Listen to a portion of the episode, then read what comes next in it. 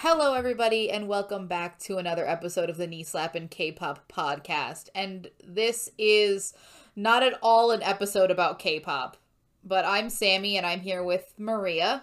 Hey, everybody. Hope you're doing well. And this is, I think, this is the first time we've ever done something on loan by ourselves together. Oh yeah, it is for sure. It's funny though because like we were like the first um people that like of this crew that literally met each other in a Discord. True, we, we which is we funny. were- yeah, we we we started the knee slapper somehow, and, Essentially. and now we're here. But um, this episode sort of came to be, and the bullshit reason we are allowed to talk about this is because I think now like five or six K-pop idols have tested positive for COVID, something like that. And so now we're doing the COVID episode because me and Maria have had sort of our own unique experiences this year with COVID. Oh yeah, it's it's been a time. Um, but you, you'll find out very very shortly. Very but um, we're probably two of I think Sammy said it best earlier, but we're two of probably the most qualified people to talk about this at this point in time, especially in this group of us. but yeah. So if you want to give them a little bit of your background and why.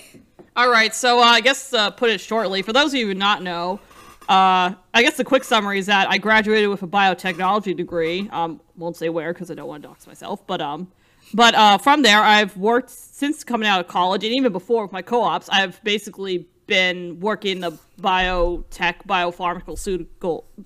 Can't even speak biopharmaceutical industry ever since coming out of that. Mainly with um QC, a smidge in like operations supply chain, but mainly with QC, especially coming right out of school. So uh, I worked with, uh, let's call it QC is quality control for anyone that does not know what that means. brief summary of a quality control is um in a company like a biopharmaceutical company you your big money makers are definitely like manufacture is the manufacturing department because you know they make the medicine duh. And then you have supply chain or like materials or the people who basically handle shipments coming in and out and bring like products or not just products really more like raw materials and like um components or um sorry, consumables that are used within to make these medicines. And then probably you could argue the third most important teams. I it, it really depends on the day. I argue it's more so quality control than quality assurance for reasons, but the quality overall quality team, but quality assurance, they focus more on like documentation, writing SOPs, standard operating procedures, and other types of important uh, documents for the company to like describe um, you know, work procedures and also like sign off on training, make sure people get appropriately trained because for health authorities for this industry, it's very important. There's like an indication that people are trained and you're doing things that you say are doing and you're not lying about anything. there there's reasons Please for that. don't be There's lying precedents. about anything in your industry. No, Dear people, God. people totally don't. But there's a reason why they. Let's put it this way: there's a reason why they exist. Um, and then my department is quality control. We're different from quality assurance. We still focus on a huge part of its quality, but we're different because we do like physical testing. So essentially, any samples that they take from the manufacturing process of whatever medicine they're creating, uh, they get they usually distribute out samples for testing.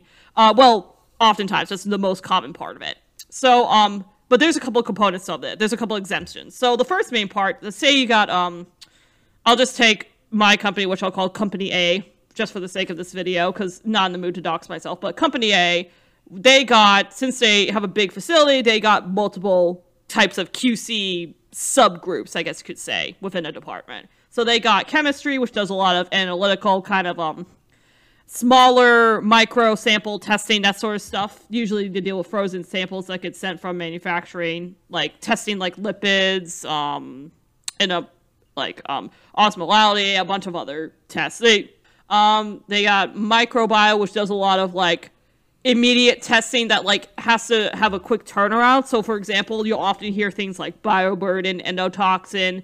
Um, surprisingly, they test T- t- uh, TOC or total organic um, was it total organic compound testing? I think that's how you say it. I always forget. I'm used to the acronyms at this point, but um, yeah, they do that at my site, but they also do like um other things like growth promotion, um, stuff that like can be kept at like a more like lower temperature, not necessarily frozen, but like uh, it's more like they need results from that sort of stuff right away. Uh, there's also bioassay, which they do like stuff with M, um, with like um, more like um DNA kind of related stuff.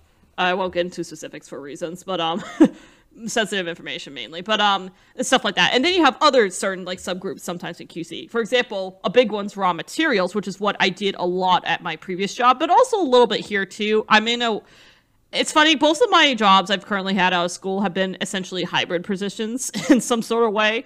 But um, my prior job was definitely more so it was like a combination of like raw materials inspection slash broadly QC helper kind of stuff. And then my current job is more so like sample management slash raw material stuff. It, it's weird. I've kind of lucked out with the hybrid roles in QC lately. But um Okay, they I get to get I guess to get more to the point. Um, so you have these other roles like sample management, which they help like handle shipments, um, handle distributing out samples to people, setting up uh, things within LIMS, which is there's many different types of LIMS systems, but these LIMS systems are like they track samples and testing and results from testing and that sort of stuff. Uh, it's it's pretty common in the industry. Um, Ironically, the places I've worked at use the same type of LIMS system, so that was beneficial in terms of learning, picking up things quickly. But um, that's very common. That's what a lot of um, health authorities will use to track like testing to say, oh, this is the life journey of a sample, and this is how they track it digitally. You know, because um, data integrity is a big deal with a lot of these companies. And then um, with raw materials, it's more so they test and approve of raw materials being specifically made to create these types of medicines. Um, into um to go into production because otherwise you don't prove that guess what you're not making your batch on time you're not going to meet production schedules so there's also that pressure to try to like make sure things are tested and approved and signed off to be ready for use kind of deal so that they could take them and use them in production so there's a lot of like work behind the scenes that goes into that. So i mainly focus in that department. So a little bit definitely more so testing in this role but more so like I guess you say operations in a way, a combination of like operations of handling like shipments and distributing out samples, and then um, just like some assay testing and mainly a lot of sampling for testing to happen. Essentially, that's what I mainly do now at my current job, and uh, where I currently work, without disclosing too much information, uh, is for a company currently working on a COVID vaccine. So Company A, they shall be known as in this video, and hopefully I'll remember that throughout this entire video. But Company A, I joined them. Um, I guess at this point, what, a couple months ago, a few months ago. Um, so yeah, still kind of relatively new to that company, but I've been within the industry to kind of know how things operate in general. But yeah, things are kind of hectic. But um, I'll stop right there before I get more into it kind of deal. So, Sammy, I guess if you want the long and short of it is Maria yeah. just sort of prevents these medications from tests if they would kill you.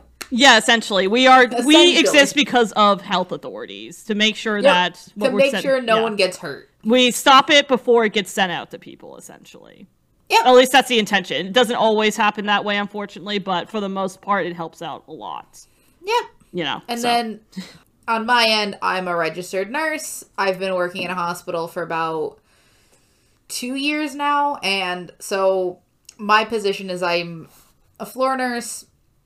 I do technically a float pool nurse, which just means that I can work on multiple different floors. In a hospital, usually you'll have your ICU. I don't work in the ICU, but that's your critical care. Step down units, which is sort of a lot of it is based on how sick a patient is, and then they're just sent to the appropriate floor. I can work on a so your ICU is for your sickest patients. Then you'll sometimes some hospitals will have a step down unit, which is just patients that are not as sick as an ICU, so you'll take a step down. A telemetry unit is for any patient that needs any kind of cardiac monitoring, and and I can work on telemetry units. And so that is just if you're having a heart attack, if you're having a stroke, if you're having anything that like we need to be able to see what your heart rhythm is at all times. So those and those are considered higher acuity. And then a regular med-surg unit or a medical surgical unit is just where you go when you're sick. If you're having surgery, if you have if you're just are ill and you're not that acutely ill, then you'll just go there. And I can work on med surg units and I can work on telemetry units. And I also worked in a, a rehab facility that we have. And that's sort of what I'm doing in my day to day life before this happened. Yeah, uh, so you can see we and Sammy are kind of uh, specially tied um, to, to this whole pandemic. Yeah, we have a very. It's also part of the reason why you probably haven't seen me too often because in the middle of dealing with um stuff at my prior workplace and just trying to move and everything, and also just just being busy in general. I was also basically staying with relatives for a good amount of the time for like a, more than like a month. Like I think about six, seven weeks I was with them. So because of that, um, not really appropriate, especially staying at other relatives' houses to like probably record. It might be A podcast. yeah, yeah, a podcast. It might just be kind of you know rude or something like that. Um, I don't, or at least I don't want them to interpret it like that. But having to explain that you know I'm part of a podcast is kind of just like not really something I want to do at the moment, kind of deal. Nope. So they kind of That's don't. probably why you've heard me more because Yeah. I need a distraction from everything that's happening. Exactly. Mm-hmm. actually why we started this podcast because I was going through hell in my job and Basically, everyone yeah. else was quarantined. Thus, we started a podcast. Yeah, As a lot of people, I do think did while quarantine was happening. yeah. Just starting podcasts or just trying to find ways to entertain themselves. Both a little bit Okay. of column A, a little bit of column B. That's fair. Yeah.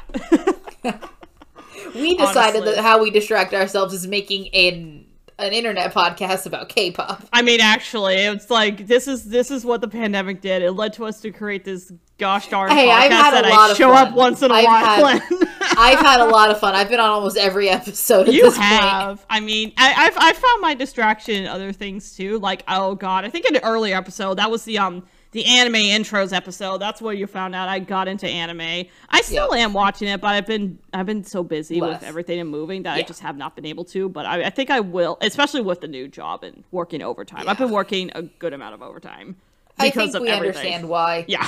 So, Yeah. um, if we want to get into sort of, th- so that's what kind of we were doing before Yeah. the pandemic. Then the pandemic hit in like March. Let's go with March because time is a blur. statesi- stateside, I say March was like the big. Yeah, and even that. then, I remember like my job. It started slowly, but the thing was, I don't like in in many ways. I remember when the when it first started. It's just that there were no tests. Thus, we were getting patients, and who probably now looking back, looking back, probably might have had COVID oh yeah, but did not have the stereotypical signs because there anything can be COVID signs. Now, essentially, you, test anybody that goes into a hospital for COVID. Anybody that's getting admitted has to be tested, even if there's like almost zero chance that they have it and they're coming in for no symptoms of COVID. You're testing them just to be on the safe side. And there's people that I look back on where I'm like, that might have been COVID, especially because it's March. You're still in the middle of you're at the end of flu season really and you're still in like the cold so there's still a lot of pneumonia there's still a lot of all respiratory illnesses. And that is what covid is. Covid's a respiratory illness. And i remember in the beginning everything was just like it was no one really knew what was happening. Everybody was very scared but also like didn't really think it would be that bad. And then it started to hit slowly because it started to be that you'd have I remember when we had one patient in the whole hospital that had COVID, and it was terrifying. And then it became more and more and more. And at some point, I think almost every single bed in the hospital I worked at was a COVID bed. They weren't really admitting anybody else because there was like those are issues. and, and you sh- when you shut down an OR in a hospital, which is a lot of where a, a lot of money that comes from it from a hospital comes from surgery because surgery is very expensive to do. mainly elective surgeries. Is that my understanding? A lot of it's elective. A lot of it is things that are like necessary, but don't necessarily need to be done this very moment. Oh, okay, got and you. because of essentially because we were required to, because of state mandates, you had to shut down the OR. So we weren't getting surgical patients at all. And really everything was focused at COVID.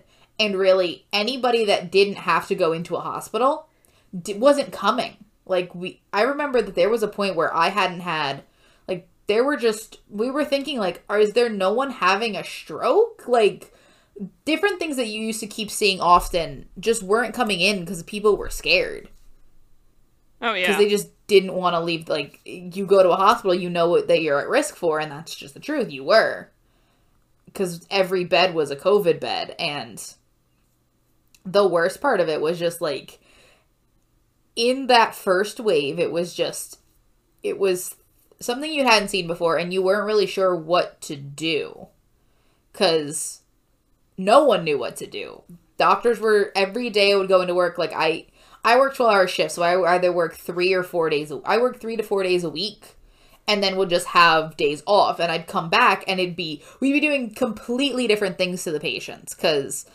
um, something a lot of people didn't realize with COVID was that it causes, you'd look at their lab work and they'd have high D dimers. So what a D dimer is, it shows how, how it's blood coagulation, shows how much your blood is clotting they'd have through the roof D dimers, which which you don't realize that puts you on track for possibly having some kind of pulmonary embolism oh yeah. or something like that. Like, yeah, that's terrifying. no one was really noticing like in the beginning no one thought to look at it but and you'd get like these 30 year olds who are up and walking and then you'd they'd have a blood clot and you're wondering why like this is covid it's a respiratory illness. And then you see that oh wait you do need to put them on a blood thinner because that's a risk. And that's like the weird things that you find with covid. Like i remember at one point in the beginning they were intubating patients a lot they'd come in, they'd still be breathing on their own, but they would proactively intubate somebody that needed a lot of oxygen because, which intubation is essentially just putting a tube down your throat and having a machine breathe both for you and also with you. Like you're still breathing, you still have control a lot, but the machine is helping you breathe and giving you oxygen at the same time. Is it like basically forcing your lungs to move and also it forces your lungs to move and at the beginning they were thinking that that's good because it gives people's lungs rest. That's what they were thinking. What they found out is that that's not necessarily gonna help unless you absolutely have to because the problem Hmm. wasn't that they were the problem was you can't get them off. You have to wean people off a ventilator and they have to be able to breathe on their own for them to be taken off of it. The problem was when their body got used to being on the ventilator, it was hard to wean them off of it.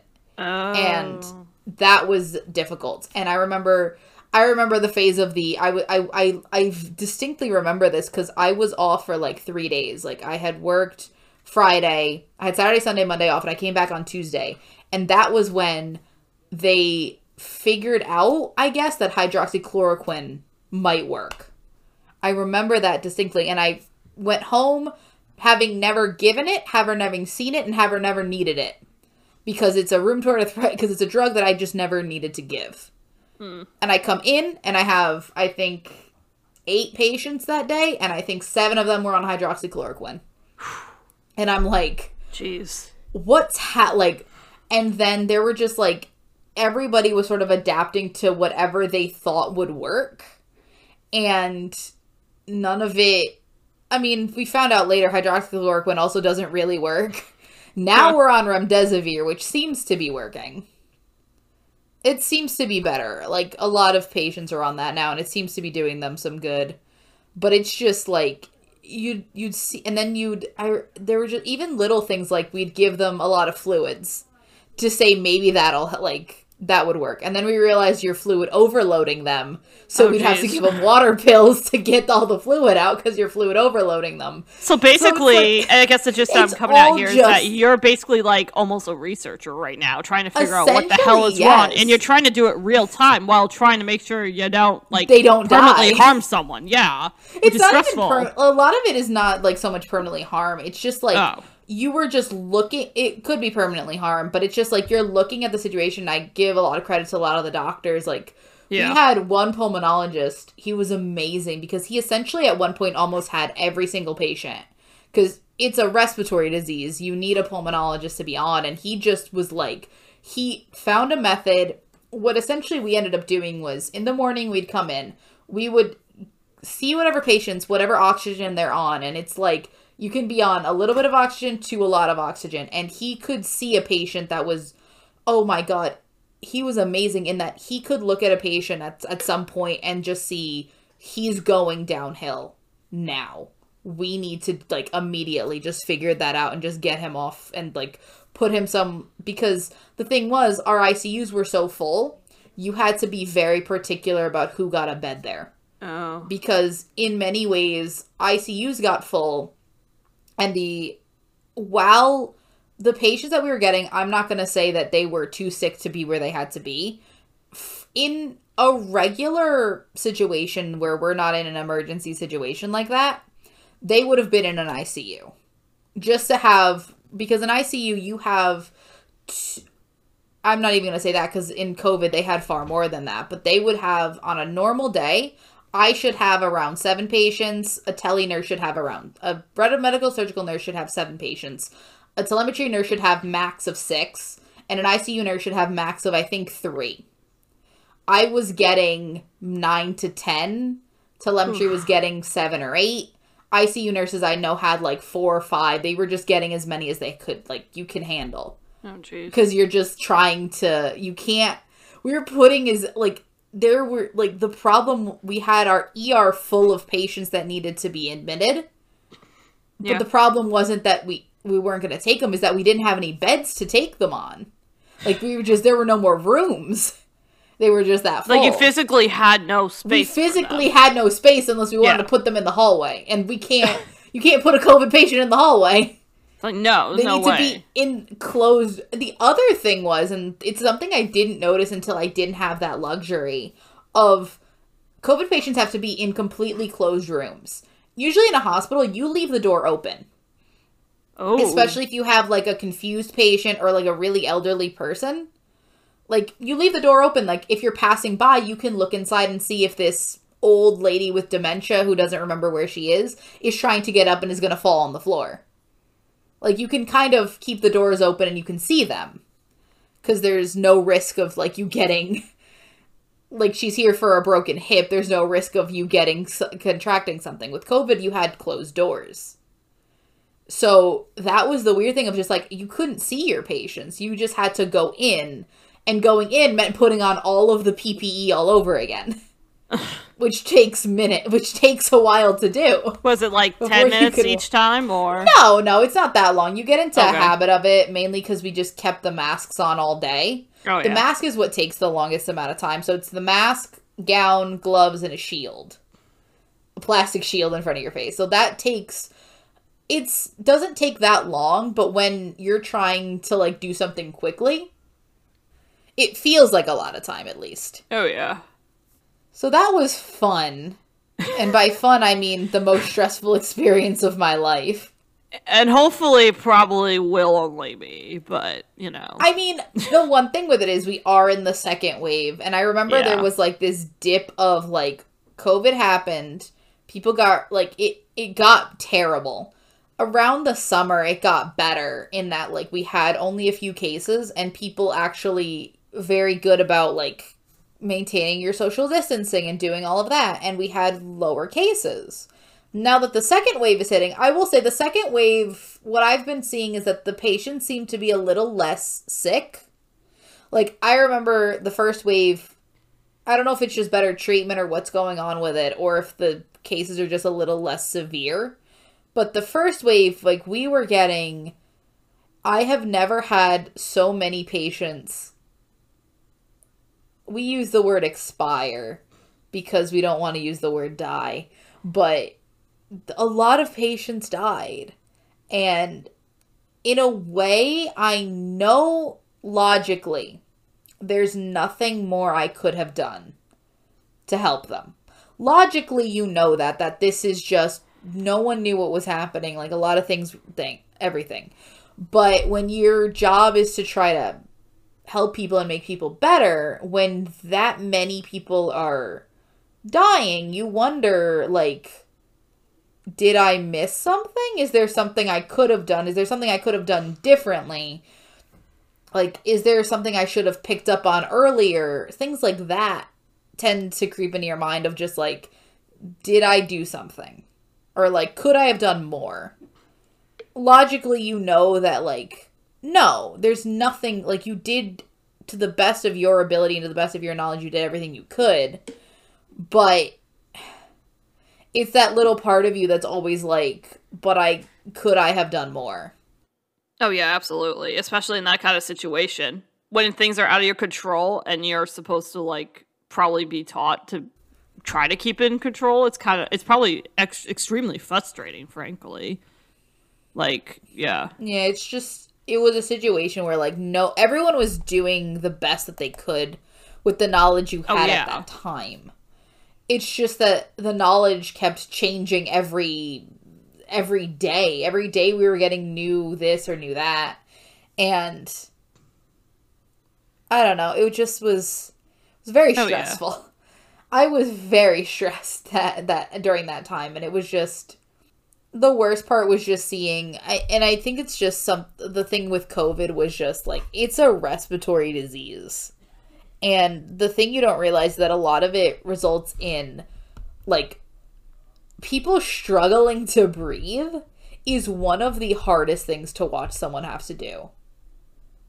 Cuz you're just like they like you you don't really think about your own breathing and i i do realize i've now just made everyone aware of their own. You're making me aware of my own freaking breathing. Sorry.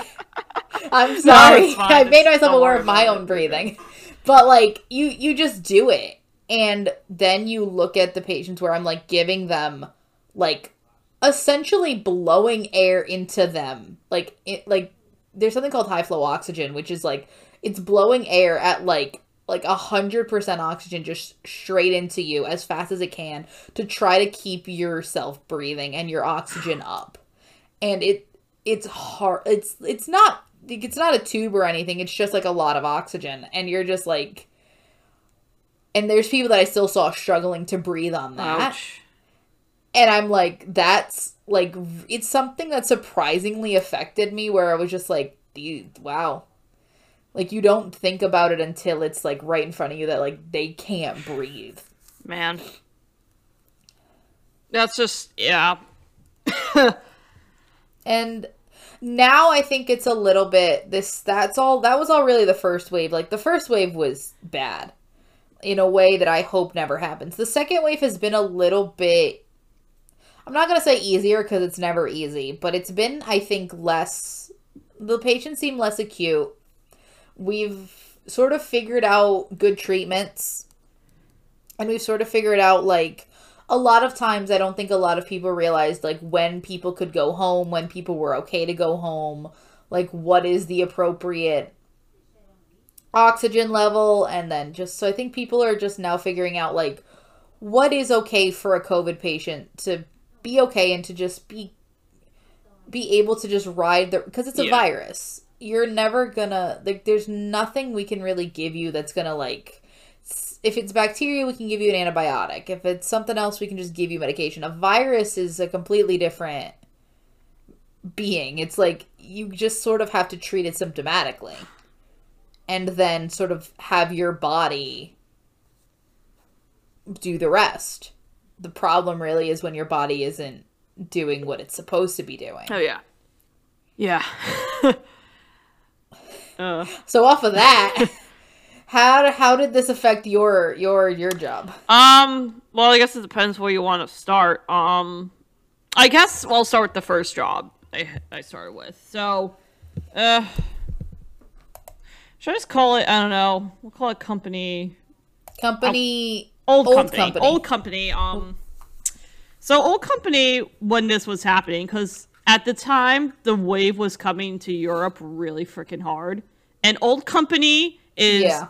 was founded and is mostly based and has most of their facilities in an undisclosed location in europe which i won't say because if i say it, will definitely dox where i used to work at so no um but um so old company because of that um you know they they highly like restricted travel for work reasons and i remember they used to they used to have to display forms to be like Um, because also where old company, where or at least the site where I worked at, old company was in a state that wasn't, or at least at the time it wasn't hit hard. I'm not quite sure now how that's going. I think it's still kind of better. Now it's But- sort of, from what I'm seeing, it seems like now because first wave hit like East Coast and West Coast. well, mainly the cities, coastal mainly New. York, mainly It hit LA, the cities yeah. harder, and it hit because I work in Oh, Seattle too. um, Seattle was I think big, yeah. yeah, Seattle. It it hit the coasts a lot worse than it Yeah. hit the interior, which is why like the wave I got, I got we got hit Oh, yeah. very hard, You guys did. and now even because again a lot of the interior just wasn't getting cases. Now the cases are far worse, but they are far more spread apart. I think a lot of the South is getting hit really hard, and a lot of the Midwest is getting hit very, very Oh, hard. yeah, Florida was a hot mess Whereas- for a while. Yeah. Florida's a hot mess, but Florida is always Florida. Just saying. Sorry, not sorry to any listener in Florida. You know where you are. Poor Florida. But um yeah, it's that's why it's sort of like the cases are bad now and we are getting a lot of COVID, but it's sort of more it's not every patient I have is a COVID patient. and also, yeah. because it's sort of Yeah, more and also out. it's also wintertime, so it's also prime time for just a lot of like illness. So old company when this was starting to roll out, I remember that they had forms. Um uh basically um before we came in they were all they had like the list of questions on the form you know like did you travel from xyz place because originally there a lot of the places were focused in like asia and of course italy and like um I think it was. Uh, was there another country? Maybe there might have been another one listed on there. But those are like the targets. It's like, were you there for the past X, Y, or so days? And some other questions. No, they have a te- they have a hand, you know, temperature scanner thing. Scan your forehead to make sure you weren't sick or anything, and then you just kind of walk in. I think. I think they gave. Um, they might have had some disposable. I don't know. I don't know if they really had as much disposable masks, but they did actually give us in the beginning masks that we could wash for ourselves. So a good chunk of my masks I didn't have to buy, like the reusable ones. They're all Oh, from nice. like the majority of them are from like my prior company. So I will say thank you prior company for that. But still, since it's a specific European country, insert quote European country in here. Jesus Christ. Um because at, at the time they were more um the cases weren't as crazy in that specific country i think i think they were and i also think it was because of the Not- state that, too that was not a country that was hit terribly. so um so company old company um you know because of the more kind of lax rules at the time i think i think and because the state i was living in wasn't hit as hard and it was more rural ish where I worked at, they weren't. It was a little bit more lax. Like you could technically not have to wear a mask in the workplace in those earlier days. Granted, I don't know. That I don't know if that was like changed since I left though, especially with the winter coming in. I'm not quite sure. And um, I'm not. And people, I'll put it this way: people didn't get tested for COVID there. At least, again, can't really say after I left, but before then they were not. It was really just like they were like, you have to get your temperature checked before you come in. If you have any signs of the sickness, we encourage you not to come in at all. That kind of deal. But yeah, you had to go find like your manager or, or a designated person to scan your forehead and like do that. There wasn't like a main central location to do so. So company, yeah, old company still, yeah, they were a little bit more lax. I think they, they started kind of switching up though when certain people in the workplace were starting to get sick with COVID. Um, there was only before I left, there was only like I think one or two cases potentially that happened because again, more rural area. But still, they definitely like sequestered people, had certain people work from home, and for a long time, they actually did have. Again, I don't know what they're doing now with the winter and everything, but for a good while, a lot of people who did a lot of computer-based work had to stay at home like if you base if you uh, they they had select people based on the depending on what job you had. Certain ones had to absolutely stay at work. I was one of those people because i helped with like collection of samples so i was screwed in that way because of that but i had a couple coworkers i closely worked with that did a lot of computer based work still at home so they were stuck at home. But it's like you also see real time too. I guess you could say at this point it now and at my current job i will i'll get off in a tiny bit of a tangent but it ties in. Um I kind of appreciate the fact that I'm A, out of school right now, and B, not like married with kids. Especially if the kids are like Oh, yeah. below 13 years old because Small. so it is Yes. so hard for a lot of these, especially mainly the working moms, probably the dads too, but really it's most of the working moms. Um, for them to not only make sure the kids are attending school, especially if they're stuck at home, but also um Virtual and, and also making sure someone watches their kids because not everyone you know you can't really you're not calling up a babysitter or a nanny really at the moment unless you can get family or a trusted like clean friend or neighbor to watch after your kids. But also having kids as young as like what seven to like 11 or even younger try to do learning on a computer. Like it's not easy. Yeah. and like i had some coworkers struggle with it. Mainly but not really it's just hard because they're like they want their kids to you know have Oh, that yeah. interaction too and you know because it is it's important it's With important for kids. kids. to like be able to like have that social interaction but at the same time you don't want Yeah, to get and sick thi- and it's also but it's also like the, No, yeah. and even if, even if again, COVID does hit children far differently than it does adults. But one, you don't want your child to be a carrier and give it Oh, to yeah. you, and who will get hit harder. And two, no one knows the long term side effects of a kid Oh, yeah. with COVID. No one knows the long term side effects of a person with COVID. Period. yeah it's only been like about not even a year at this point yeah No, it hasn't been a year. I mean, the other thing with it was I I, I want to just go off on a little. Ta- I'll continue this little tangent for a little bit of just I. I remember just I have not seen members of my family in like Oh, a yeah. year. Just because I know I've been exposed because of where I work. Like I work with COVID patients even with all of the getup that you put on.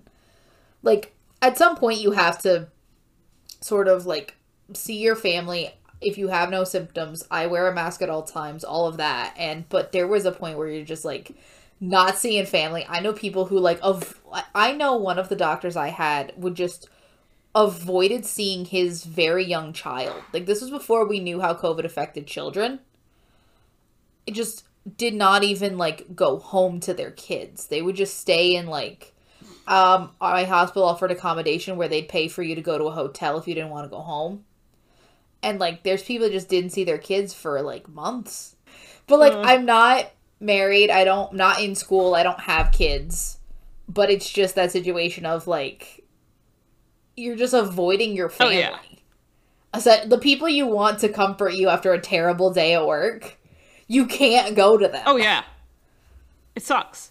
Like yeah. like um like even like oh god. Um I, i'll go on before i go back to talking about company and the new company um uh, without revealing too much of the information because of family privacy and whatnot um i had a relative who a couple relatives who had well now it's an ex but there's a reason why. Um i had Ooh, an that's an update Oh, that yeah. I didn't know. an it's ex. an ex. They had an ex. They were um they hadn't seen them in a long time at that time.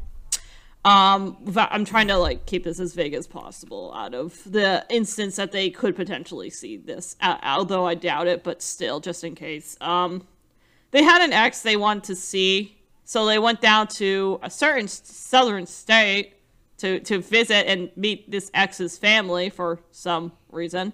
Um for some reason some and then ended up oh ended up flying back on the airplane and then when they got back the ex tested positive. And so but they got back and stayed at a house where another relative was there as well. So guess what? All of them had to quarantine together on top of that i also had another rel- I that Yeah. third relative has the ri- I think that third relative has the right to be the most pissed. Oh yeah, that, that relative was time. angry. That's for sure. I mean, granted, the the other relatives of the relative in particular with the ex were definitely not thrilled because they were like, "This is." Yeah, they were just like, "What the heck are Just you saying. thinking?" Like, oh my goodness. Even like, I, I even swear, like when things were hitting the fan back in March, um, I have a sibling. Well, I have a couple siblings, but I, I had one sibling who wanted to have their senior um year, you know, vacation thing, and it's like right in the middle when things are getting bad, and my, and my mom's just like, if you don't get your ass on the motherfucking airplane right In now, March. so God help me, I you will be dead. yeah, you will be screwed. You'll be stuck down there. And my and my You're sibling not coming like, back. I want to have my spring break, and I'm like calling her on the phone. You're more your head's on the motherfucking chopping block. Yet you're more concerned about your goddamn whiskers right now. Get your freaking ass on the airplane back home. Gonna like die. do it now. Now. I mean, bad enough that they're flying on an airplane and everything. I did not see my sibling for um for a uh of at least two weeks because of that. Because I'm just like, no, I'm sorry, I'm staying safe. Uh, that that person could go off in her corner and um do whatever. And then oh god, my other sibling went to um college and came in contact with someone else.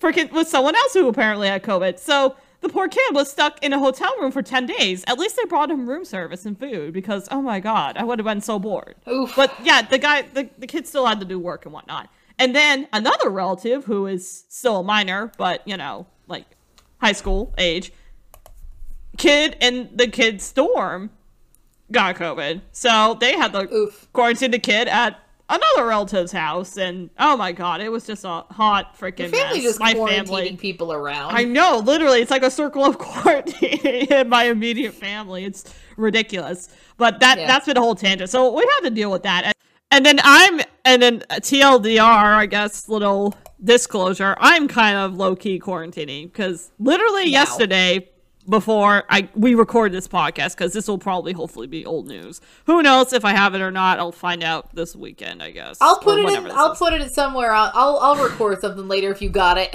disclaimer turns out she tested blank right like that um Great. Jeez, I'll I'm just say sorry. positive or negative.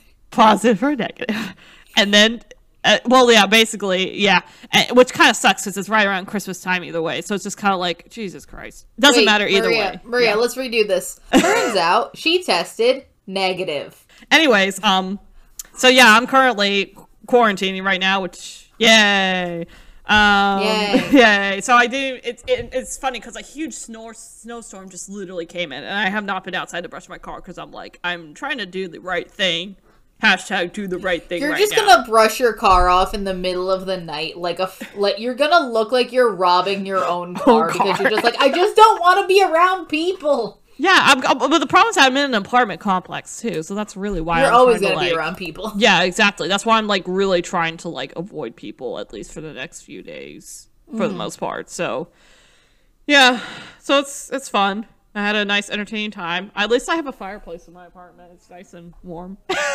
Yay! Gas fireplace. But anyways, back to the main topic. Um Back so, to yeah. main topic of old company. Old company. Let's finally get through this. Um, so yeah, a, a lot of what I discussed earlier about old company is true. Um, when things got worse, they decided to spread people out because a lot of the QC department there was kind of like sequestered into a very tiny space of like 25 people.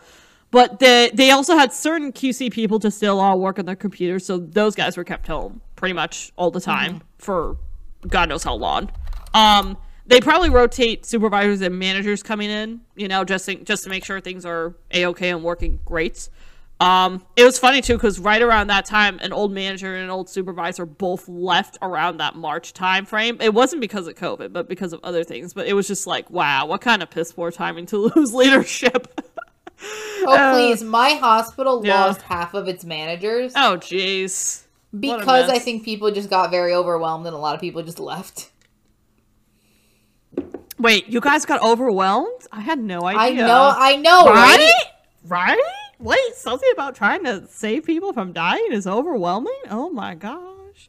I'm sorry. I, I mean, but I mean, it's like, well, yeah. Anyways, um, I'll continue. Uh, I'm bad with jokes. I'm sorry. Um, anyways, um, yeah, that was great timing to lose manager. So we really only had my supervisor, and then, but also they moved the head of like the R and D department there to like essentially be our ultimate manager. So like there'd be like, or I guess director in this case, because technically they also have a QC manager now there, but she was also part. That person was also part of the um of uh of of the um R and D department.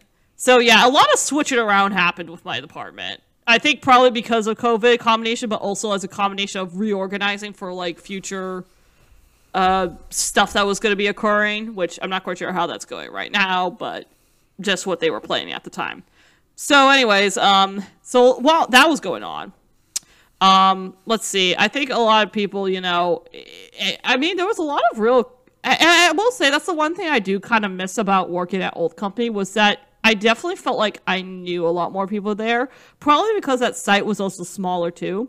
In current company, the site is much larger, and I ha- and because I think it's also because we've been so freaking busy with everything, I haven't really gotten that time to like personally talk to people or really get to know people like with even within mm-hmm. my own department but like even at old company i definitely got to know like people not just within my own department but from other departments as well you know um i think that's the, probably the one thing i kind of miss about working at a larger site but i mean it is what it is and also of course the circumstances are kind of you know high big and important but anyways old company um yeah, and uh, you know, there's a lot of real discussions about kind of just like, you know, what's going to happen? Would you actually, you know, take this vaccine? For me, I mean, I'm going to say, yeah.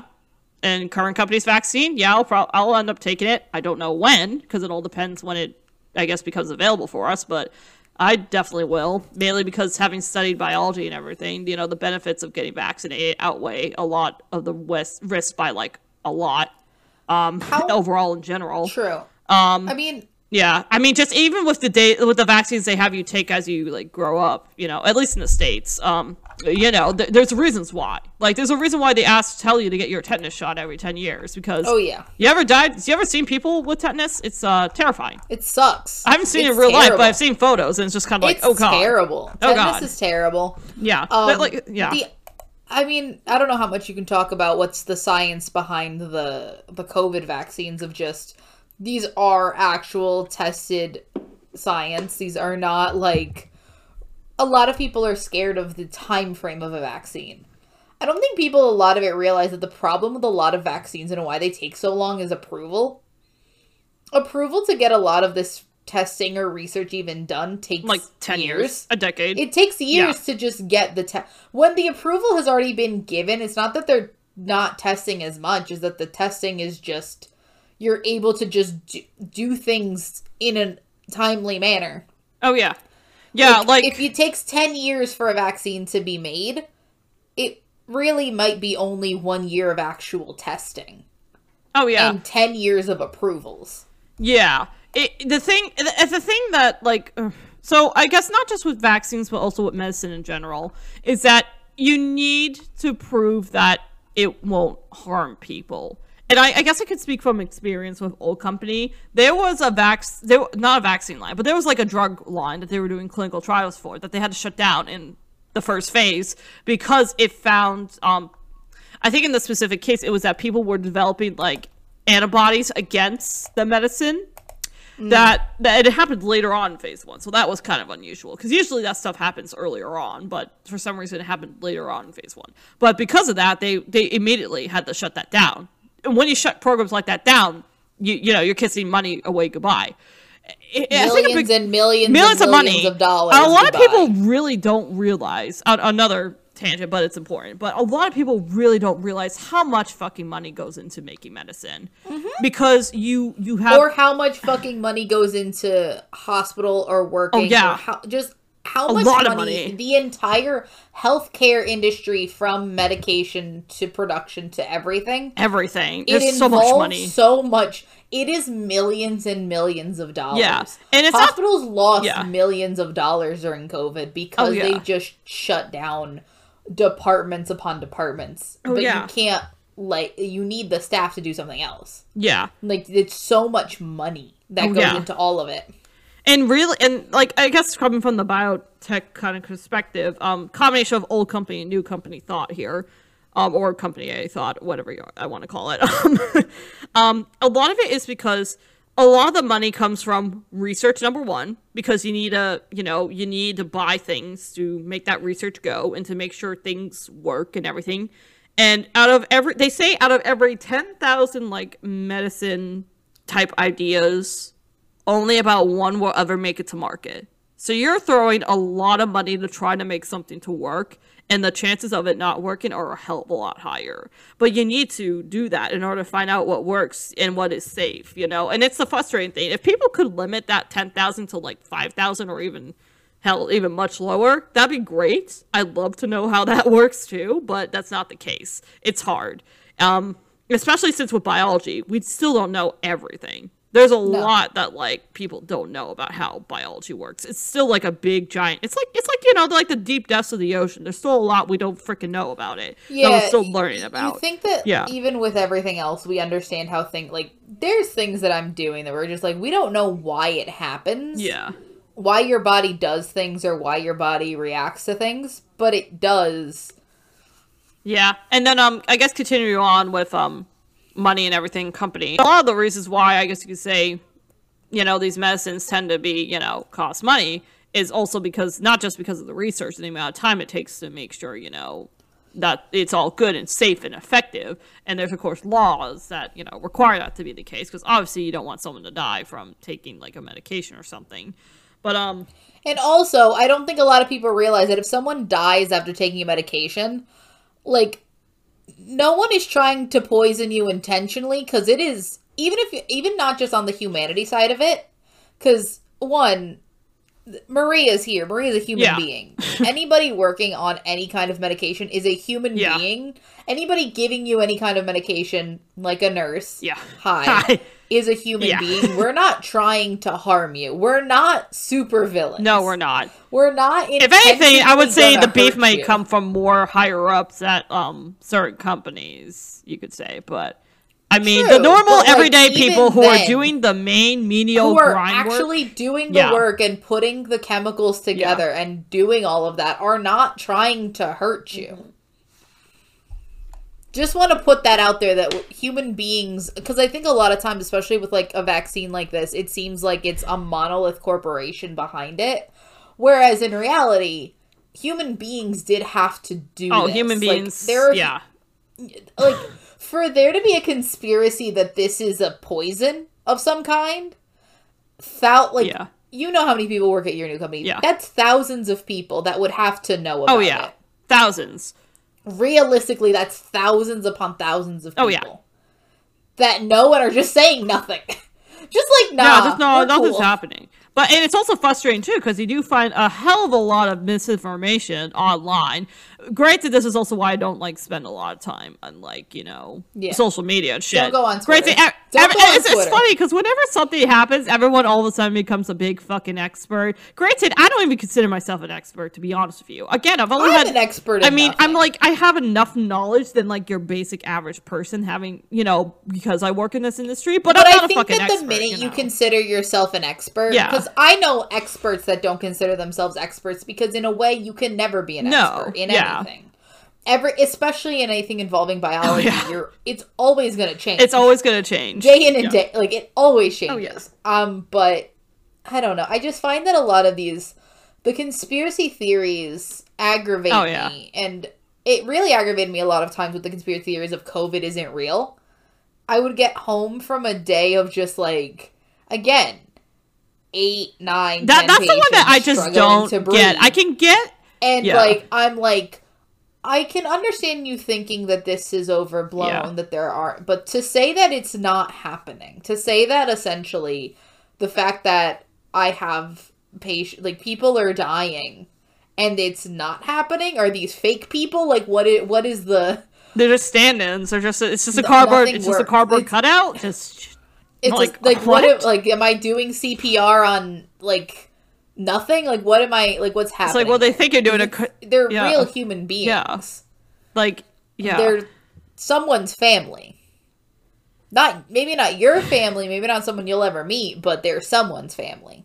yeah exactly. And then the thing with vaccines are just a lot of people like we don't know the side effects of well, we also don't know what the long term effects of having COVID Yeah. are, and we know the short term effect of There's a lot of dying. unknown right now with everything going on. it's a big yes. giant fucking question mark. Like that's that's the truth. We you know, a lot of people even making the vaccines all like, you know, you know, based from, you know, working at new company based from all the clinical trials or you know, the, the clinical trials we've been trying to push through and conduct, uh, a lot of stuff seems to be great right now, which is good. You want you want it to be that way.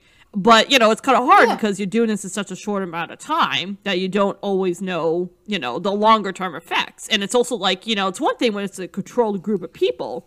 It's another thing when you're putting it out there in the real world because, you know, guess what? I mean, Yeah. also medication trials can only be done by such specific people. Exactly. I want to make a point though when it comes to um, uh, this is more of a broad thing, kind of tied to company A and B, uh, or A and old company. Or I don't know how I'm saying it, but new company, old company, um, and just old companies in general within biotech. They are held to very high, strict regulations when it comes from health authorities because Of course. because you are not allowed if you're not approved from a company to distribute stuff into another market you cannot sell your crap there oh, nor can you produce things there like it, within the states even if you're selling the medicine to another com- country not even in the us you have to be approved of to produce that in the states in the way that you say you're going to produce that so it has to be to the T. They have to come in and make sure everything is clean, and that they trust you, and that you know that you're okay. To, you know they're confident in your abilities to Yeah. produce it. And the FDA, have, in my experience, um, I won't say again where. Most of it has been with old company, and I imagine it'll. I can't really say too much about new company, but I know things will be happening in that department because of everything tied to COVID. But uh, with old company, I have, I will say, I've we've I've had a FDA come twice. We've had Japan, we've had Turkey, we've had Brazil, we've had Canada, um, and I think that's like those are like some of the bigger ones.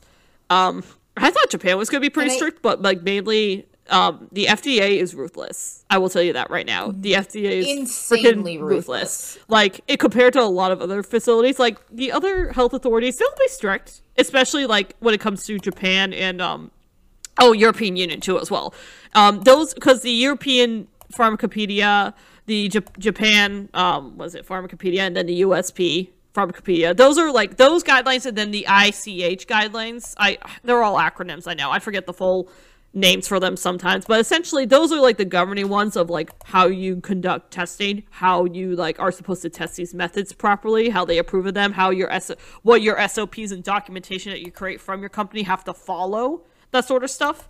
And like th- that's what a lot of those guidelines that um these like health inspectors will focus on you know to like make sure that you're doing your testing and you're producing your products well and you're running your facilities properly. The fda is probably the most ruthless in my experience that i have seen it because my god they were stressful. Like oh my god like um so i they like the ones that they've i've experienced were pre-licensing um inspections or plis we've called them. Um at an old company. They they will both happen at old company so far. New company i'm pretty sure one's going to be coming up probably within the first quarter of next year. Can't really say when. I, f- I have a vibe it's going to happen but um because it makes sense with covid and everything but um with old company um they came to combination of trying to sell a product that was already being that was being transferred production into the states. And then a new and then they came to license for a new product. For the new product they actually came in february this year which is crazy the timing of it all. It's like you could not have timed that perfectly to do a pli inspection given everything that was going on. But um anyways so basically the big thing is it's it's a whole preparation because they will they'll typically notify you within a month that they're coming it will be so oftentimes less than a month. Um, so you have to basically prep and make sure if there's anything that noteworthy that needs to get fixed or taken care of, you take care of that.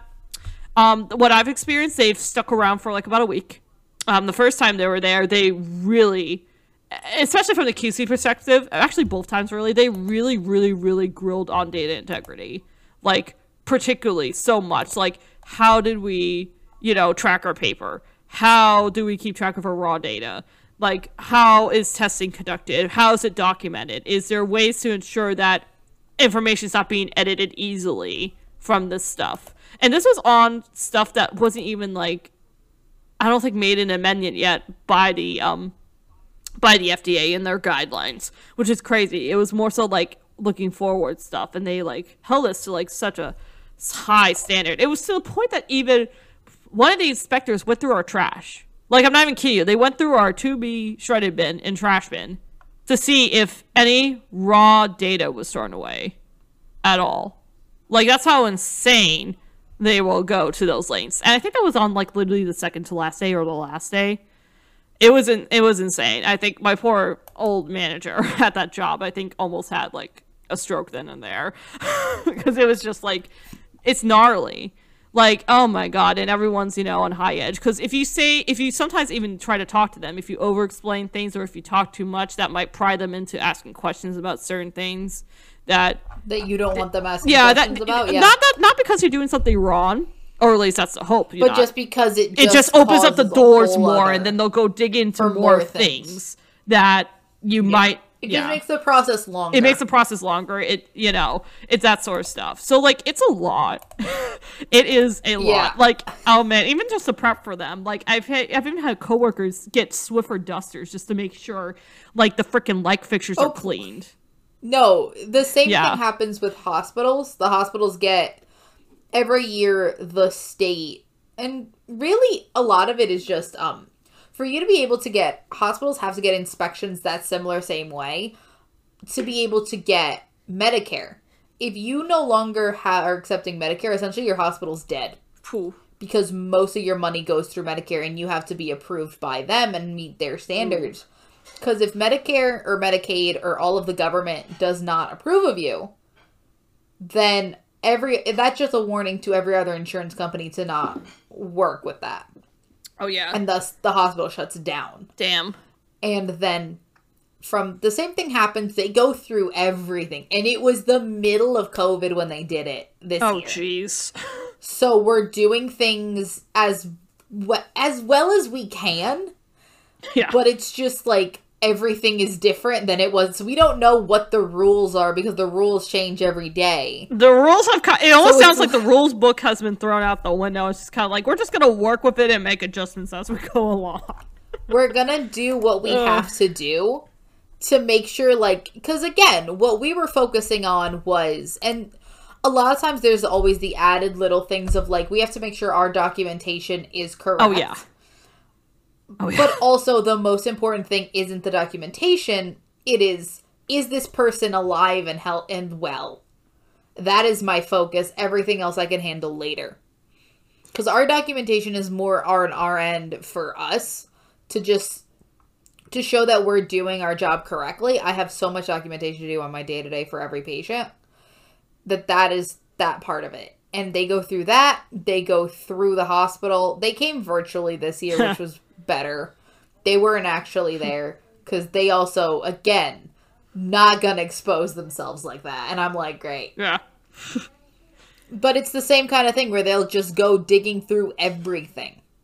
And hospitals have so much trash that needs to be put into different bins that it's like, oh shit, make sure you don't put the sharps in the other bin. Make sure you don't put the weight, the weight, the like. There's very specific trash that we got to put in specific ways. It's very interesting. Oh yeah. It was very bad this year, but we did, we did what we had to do, and it all went well. Oh yeah.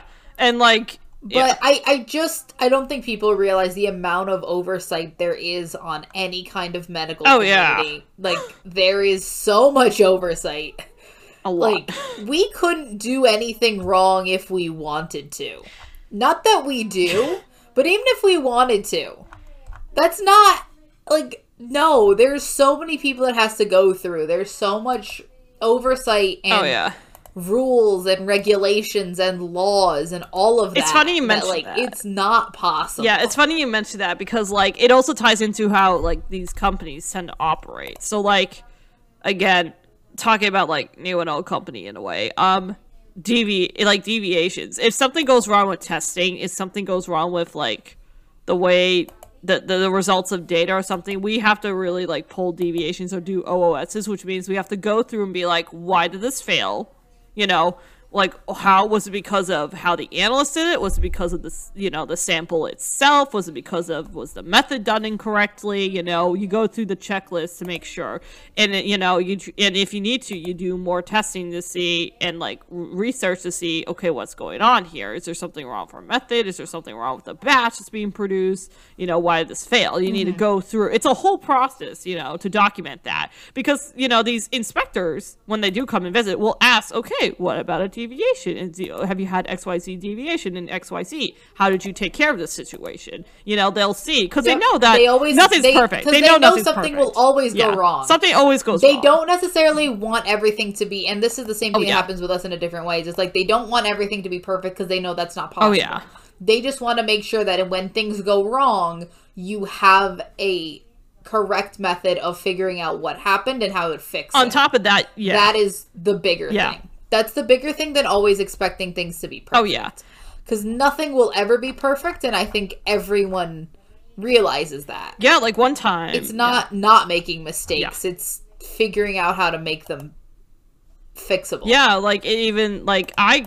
It's funny. I knew I got a couple um things to mention too um in regards to that. One is like with a whole. Um, this ties into. I guess I'll describe it a little bit. So a lot of there's a lot of money that goes into making drugs. Um, one of it is that the items you're using to make the products themselves, some will tend to be cheaper, like say salt or sugar, because they won't say salt or sugar. They'll be like sucrose and you know, what is it, nitrogen? Chlor- yeah, I'm sorry, um, sodium chloride. Jesus Christ, nitrogen. Um, salt salt, but they won't say like that. They'll say it by the chemical name, obviously, and it's like chemical grade to make medicine, that sort of stuff. Um, but then you'll have other things like, um, how do you say, like for example, without giving too much away, custom enzymes, custom enzymes that each little jar of how many you use is at least six figures, like say close to five hundred thousand six figures. So how many you use in a batch or how many batches you make, you're literally dumping in millions upon millions of a very expensive item into a batch. So when that batch gets contaminated, like what happened at one of my uh, one of the batches at my old company, they literally had to throw million pounds upon millions of worth of a batch down the drain because they knew that thing was contaminated and they could not give it to people. It's just not gonna happen.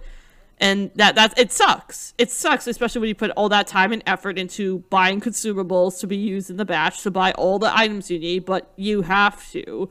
Like it like it's just not right to push These are something people's through. lives. Yeah, you have to, and it sucks that so much money Like- gets pushed down the drain because of that. But that's how it is, unfortunately. You know, like and like Yeah. it, it's a situation where you're dealing with human lives you're dealing with people and you're sort of held to that you're held to the highest possible standard Oh, yeah. because if you fuck up it is the biggest possible loss of it could seriously and permanently harm somebody and on top of that, that site or maybe the company, depending how big the company is, that site or company gets shut the fuck down. like or you Yeah. get sued, Or sued to to, oblivion. hell and back or sue to oblivion. for millions upon millions of dollars Yes. that you just and then again i lose my license i lose the one thing because you can't take out you can't take away a degree you can't take away a license Yeah. that's the thing Yeah,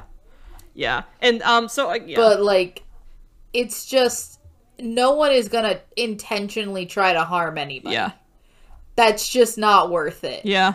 for what For what? No, no one's gonna. At least what? most, you know, sane people that aren't so crazy as. But the amount of people that would take to do a large scale harming of a large group of people through the use of medical purposes is so difficult because that's thousands of people that have to just be on board Yeah. and like cool with it and just cool with like hurting people. All right, I think I've talked enough about old company. I might as well start talking about new company or company A that I'm working for, without obviously Sure. getting too um into details. I think we talked a lot about Company A too. We so kind of. I mean, kind of, but like vaguely. I we can just get into like more specifics. yeah. So about more specific sp- specific stuffs. Um, I literally just kind of applied on a whim because it was a company I've been wanting to join for a while, actually, to be honest with you. And I just kind of looked out that there was a position that I'm like, I could do this shit. I can do this shit, pick up on it, and I guess I was able to sell to them. and I got the job because I really just at that time wanted to leave. It- It's not because my prior workplace sucked. I actually did quite enjoy it, but it was more so the location and just wanting to, you know, change up my life around a little bit. It wasn't because of like bad things at that prior workplace. I I, I still miss those Look, all the knee yeah. slappers switch job. Most of the knee slappers switch jobs Most, this yeah, year. most did. We're just like, Like- oh fuck, this kind of realigned our priorities a little bit. We're just like, So like Yeah. we're just so we just all went through some life changes. Yeah. Why not? I guess why not? Of all years to do Why so. not? But anyways, um, so new company. I guess how it's been, how it goes. So usually when you um start a new company in the biotech industry, you are slammed with documents you have to read, and you have to read them in order to do basically practically anything um there in order and uh, uh, not only just documents but also like on the job training and stuff like that depending on what it is you're doing. But you have to like read a bunch of SOPs and other important documents that obviously can't be disclosed to the public for reasons usually legality reasons but um, you have to like you know you have to basically read about you know things to gain you access to areas to um you know to know how to properly wear you know ppe protective was it uh i forget the full term for it but essentially like gloves goggles lab coats any other type of gowning depending on what exactly you're doing and where you're doing that sort of task um, usually it's stricter within the manufacturing suites, and that's of course the case here, and as well in, in certain sampling or testing areas, we have to gown up pretty heavily as well, depending what we're doing. Um, it also depends on how you use certain systems and how you get trained to use certain systems, like for example LIMS and whatnot, which I had to do here as well at my new company. Um, uh, yeah, a lot of and as for like currently what new company is doing, a lot of it's targeted towards COVID, and things are just crazy because a lot we're basically rushing right now to get as many batches made as we possibly can.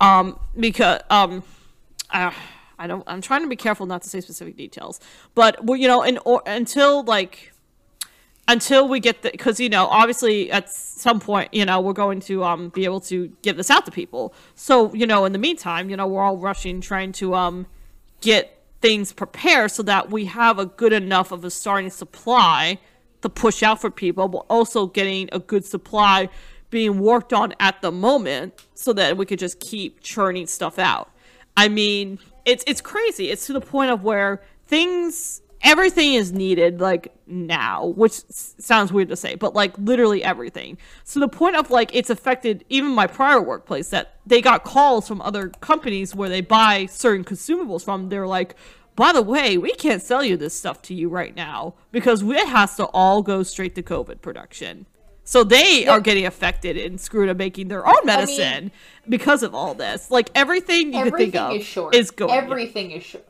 Look, Yeah. I'm gonna say from my perspective, we were short on gloves. oh yeah we had like no like it, everything is just so because there was no infrastructure to produce Mm-hmm. as much as it is. so like you're just getting you're doing the best with what you got and you're just getting more from some no yeah that, that's that's what they're doing too the production needs to up Yeah, that's what they're doing From everywhere. Yeah, that's what they're doing with my company. Like, I have had the work crazy hours. Like, I mean, I sign up for like four 10 hour days for my work job because they need coverage on the weekends for like sample management. yeah i can't yeah I, we always stay we tend to stay later and the problem is you can't work more than like 16 hours Uh, for you guys, yeah. that's like a legal risk. like like sometimes you're there for a very long time but they can't ask you to work for like long longer because 16 hours you're already thinking of someone working 16 hours straight in a patient care job is excessive Oh yeah, like more than 16 yeah, I've been doing overtime a lot lately too Mm-hmm. because of just meeting up with the demands for the COVID vaccine. Like, it's been a combination of just receiving shipments and processing those shipments so that they can get tested in QC. It's been a combination of getting like scanning. In this case, it's been like Raman scanning done for certain materials so that those can be pushed into production so they can use those in production. It's been a combination of making sure to inspect like certain types of consumables because they need them at certain stages in production and they're doing and they're producing so frequently now that they just need con- us constantly to be inspecting and approving of certain materials mainly because some of these like important like types of materials have multiple components to them and we need to make sure all those components are together. Like it's it's crazy. I did that just the other day. Um actually yesterday. I um oh at the time this recording yesterday but uh, uh, yesterday i spent the whole day straight when i got into the door literally working with another department which in this case was supply chain to coordinate the inspection of these kits and to go through and to make sure they had each and every single part of these like what was it like 12 13 components to them? Just to make sure they had them mm-hmm. all together because they were trying because they're going through at least about 60 of these parts per month and they get a batch of about 45 each so they need to make sure they have enough for the month like and they're going through this so much constantly right now so that's been always Yeah. like a struggle other you know it's And I yeah. just think that a lot of this has just sort of been it's not that we're doing anything different than what we're usually doing. It's just that like the schedule and the volume is yes insanely bigger yes than usual. yes it is It's so not true like we're doing anything that we don't usually yeah do. It's just It's just Yeah. the volume and scale of it and also the time crunch. the time that's what really kills me is is the time crunch because like it's like they're often saying like we you know if from higher ups it's like we need results for xyz thing now especially now since um without getting into too much detail they're trying to ask for like approvals to be for to essentially release and produce this drug and distribute this drug out to people. They're trying to do a lot of testing results and trying to get a lot of stuff through so that they have a batches all set and ready to go to give out to people and b that these batches have been approved by the testing either f- that were made because okay the big i guess a bit another big thing that's hap- that happened with the company with my company that i'm working at right now is that they're collaborating with other companies as well to try to produce this thing because not one company and even with and not, and not just like okay so there's like you probably heard in the news there's kind of like different groups of like different types of vaccines being made right now. And the company i work for is obviously one of those types but within that group they're working with other companies as well to try to make this drug and try to produce this drug. Because mm-hmm. not one company in, in of these type of vaccines not one company can make enough of this type of vaccine for the whole entire world to use like that's the thing. Like that's a big thing too. It's like i have gone from just trying to get a new job to like having the weight of the fucking world on my shoulders because of like literally because of just to meet production schedules just to like churn this out and just to make sure i'm doing everything right and my god like and not just me too like everyone everyone doing testing everyone doing production just everyone is feeling it right now. It's to the point that like people are not getting time off on christmas like they because they're like we need to produce medicine for this so that we can meet the demands once the new year comes. Because they know once approvals come in and stuff they're going to want to push this out to people as quickly as possible. So that's like like a lot of people a lot of overtime like I know I talked to even people in supply chain. They're doing sixty hours plus, working six days a week mm-hmm. at this point. Like at, some people in QC are basically working that too, and definitely not getting paid overtime because of the type of job they have in the. Because of course, certain, certain jobs, I'm luckily getting paid overtime because I guess my job's like how do you say, it's not higher up enough to not warrant not getting paid overtime if that makes sense. Like. Mm-hmm. Uh, luckily, like I will get it, but the higher up you go, they stop that exempt. They stop. They stop listing you as Paying not. you yeah, they stop paying for overtime.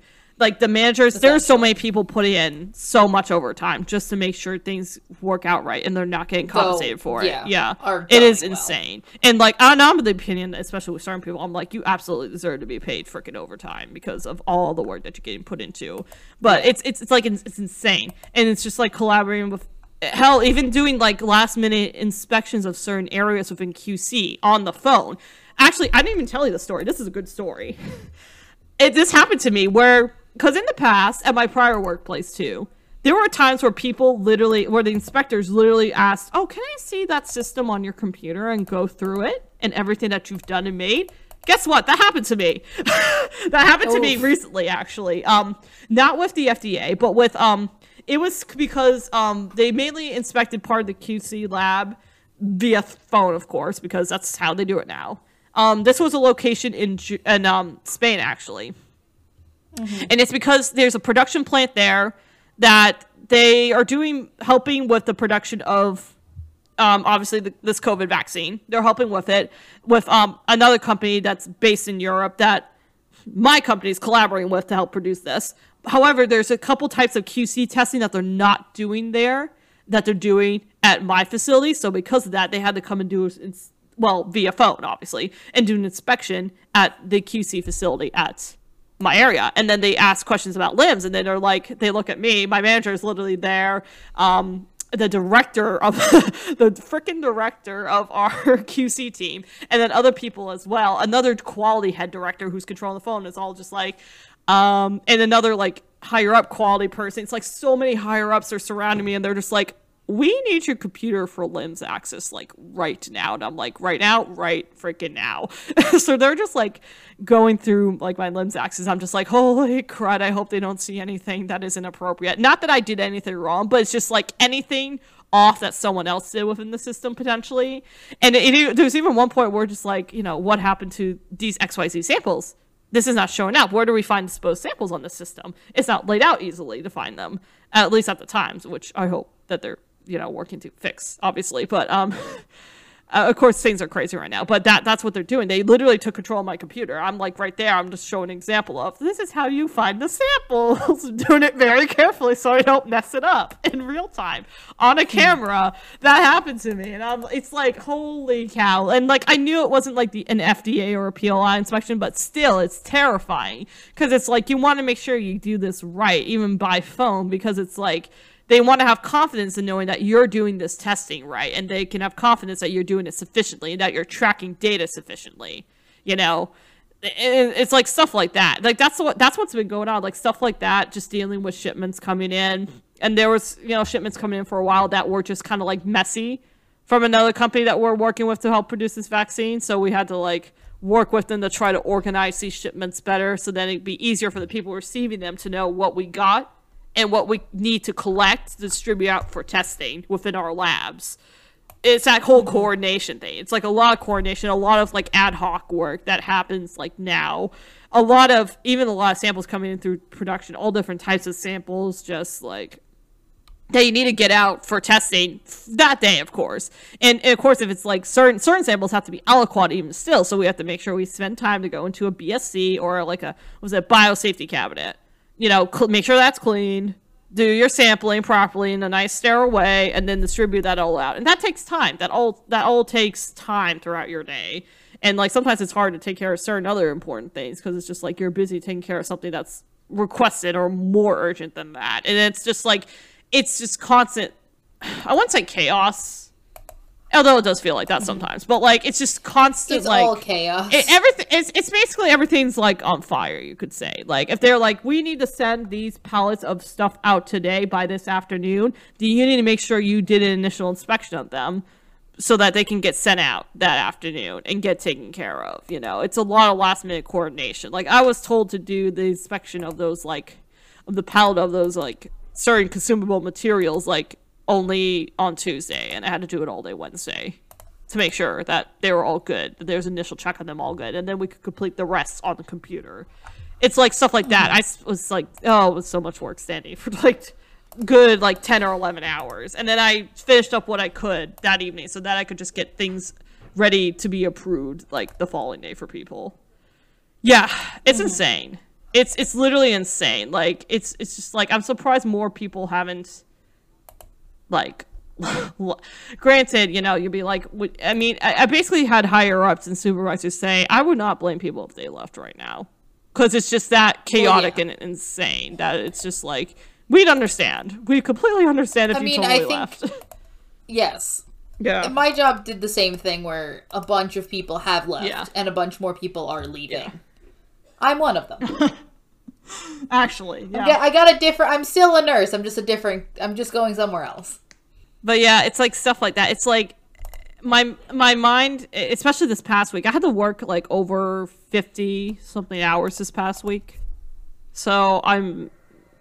It's like stuff like that, and I, I I'm just like I'm exhausted every time I come home. Like I feel like I ran a marathon every time coming out of work. And you probably felt that way too, especially. I mean, you maybe still do too as well, Sammy. But it's like literally the way the world's on your shoulders right now because they're like anticipating this and you just like no you cannot yes. fuck up this drug you cannot of all things in your life you can't do I mean, you can't I fuck think, up what you're doing right now i mean i think that i mean that's always just sort of part of the job anyway. yeah in a way but and i it yeah and also i think your side is just sort of the future of like, do we have like does this get any better? Because I'm sort of trying to deal with what's happening now. Yeah. your side is more just trying to figure out like do we ever get back to some sort of semblance of normal? Yeah, it's Maybe. Yeah, and like we're trying our darnest to do so, and it's I mean, like, I think ugh. everyone's just doing as the best they Mm-hmm. can. And honestly, I think that's all we can do. And I just, I liked having this conversation about Yeah. just sort of what the hell is happening, what the hell has happened this year. Because I'm even still trying to Or- process it, frankly. Like I, I, I even just like the fact. I that- don't know if I have processed Yeah. it. I don't think I have. prob- but, yeah. uh, my brain, I think, might still be in like April. I feel like this conversation is basically therapy for the both of us in a way, because it's kind of just we like, we needed to get all this out. yeah, that- But Yeah. honestly, I just think that I think it was good to just show. I mean, I think a lot of people know that there are human beings behind all of this, Yeah. but I think that with all of the misinformation happening, Oh, yeah. it's just good to remind people that hey, there are human beings here, just trying to do the best they can. Yeah. And I will say too, full disclosure, I trust. I think the medicine that uh, my company is making does appear to be good, and I hope it stays that way. You know, once it gets applied into real world stuff. But based on what I've seen results wise from clinical trials, I have faith in it that I will definitely at some point end up getting that vaccination. It's just a matter of when I Even though it. you are like the lead, because you're on the same. You're you're essentially everyone that works there is on the same. The rollout will just be you guys are Yeah. considered part of like the general population, Yeah, right? I, yeah, probably. Oh, I actually, you know. I forgot to mention how they do testing there. You know, I, before we mm-hmm. Transition to something else to talk about on here, this, um, I totally forgot how they do testing here because, like, it's way different from my old company. Goodness, because like you're probably wondering, you know, all these people that have to go into, you know, this company that works on a COVID vaccine, what are they doing for their employees to make sure they're freaking safe, right? So like some employees obviously have been stuck at home since March, you know, surprise surprise. Some have been going in and out because of depending whatever the hell they have to do. And then others like me basically have to be there all the freaking time because of course, because testing and supporting production and blah blah blah blah blah. So how they do it, every this is basically my I mainly try to make this my mornings. So every morning I walk in the doors, you have to badge in because you need badge access to get in. And usually, as they do, even at my prior job, it was like that for security reasons. I think a lot of jobs do that these days, that they have badge access to get in, but I don't think for every job that's the case. But Uh, for this, for at least in my experience, what I've experienced so far, it's been badge access. So you have to badge in. You have we have a app to basically trace where we've walked that turns on whenever you get at the facility and that app traces where you walk and they always check to make sure that you have it downloaded properly on your phone usually in my case it's my work phone and then they also have another th- application that you have to fill out a questionnaire for whether you know to determine whether you can come in for work. And every day i have to fill out that questionnaire. I usually try to do it before i leave for work. And then um, i have to display both of them to be like hey this is good and that's good. And then i have to go walk up to um, a main camera thing. And from that camera thing it's basically it's not like the handgun infrared kind of um, temperature measurement. It's like one from a it's like a think like a GoPro except bigger and it's a scanner they attach to a computer there in like the main waiting room area and then you have to walk up and stand a certain feet apart from it and they scans your temperature and then they're just like oh you're good. And then they have you pick up a new face mask a disposable one and then like a health card to show like hey i got my temperature scanning today. I'm approved to walk around this facility. And you have to have that with you. And i generally keep it in my like id pouch thing so that i could just whip it and be like if they come back if i have to leave the building and come back in for whatever reason throughout the day they'll be like uh you ch- good. And i'm just like i show the health card there. That's when they know that i was already good okayed earlier to be around. And then Okay. in the day um usually i schedule them for the morning because i just find it easier to take care of. I have to get a covid test so for a while they used to do pcr like spit tests that usually took a day turnaround to get that data from and we used to have to take a tube and literally spit into it and then like attach and then Ah. tie in this They're do- at least they're doing those because our tests are the nasal swabs, which are just it's funny you mentioned that because I'm about to get into that, but um, not not. I don't think it's the one that fully goes to the back of your brain though. But they did do the spit test for a while, the PCR spit test. But now they're transitioning to a more rapid nasal swab one. But it's a nasal the swab. ra- the nasal yeah. swabs are fast. Yeah, It's it's not though. It's not the one that goes to the back of your head that's touching your brain though. It's one that goes like It's They not going to your. It's yeah, going, it goes into your nose. Okay, realistically, it's going down your throat. That's where it's going. Yeah. Your nose goes like it's going down your throat. It's not going to the back of your brain. Um, the one that we've been getting has not been that. It's been more up the nasal cavity, but not like too far up, like about an inch up, I guess you could say, where they, Yeah. they, they do a quick swab, or you could, but I just have them do it because I'm just like, I don't want to fuck it up at this point. You just do it. Nurses, thank you. You don't wanna kind, fuck it kind nurses that are there that the company hires to or has some agreement to have them stationed there for us to get tested. But in the morning, I have to log onto a computer and basically schedule to get tested. Um, and then once that happens, I usually, obviously, after that, I just tend to go right away. For the PCR one, we had to wait like 30 minutes prior to do it because they didn't want like food particles in there. But with the swab ones, you can just go straight over there now. And that, Yeah. th- that's been like the antigen test. That's like a rapid one that I think takes like what 15 20 25 minutes for them to get a result Yeah, for so about- that's what i've been doing the past like week now.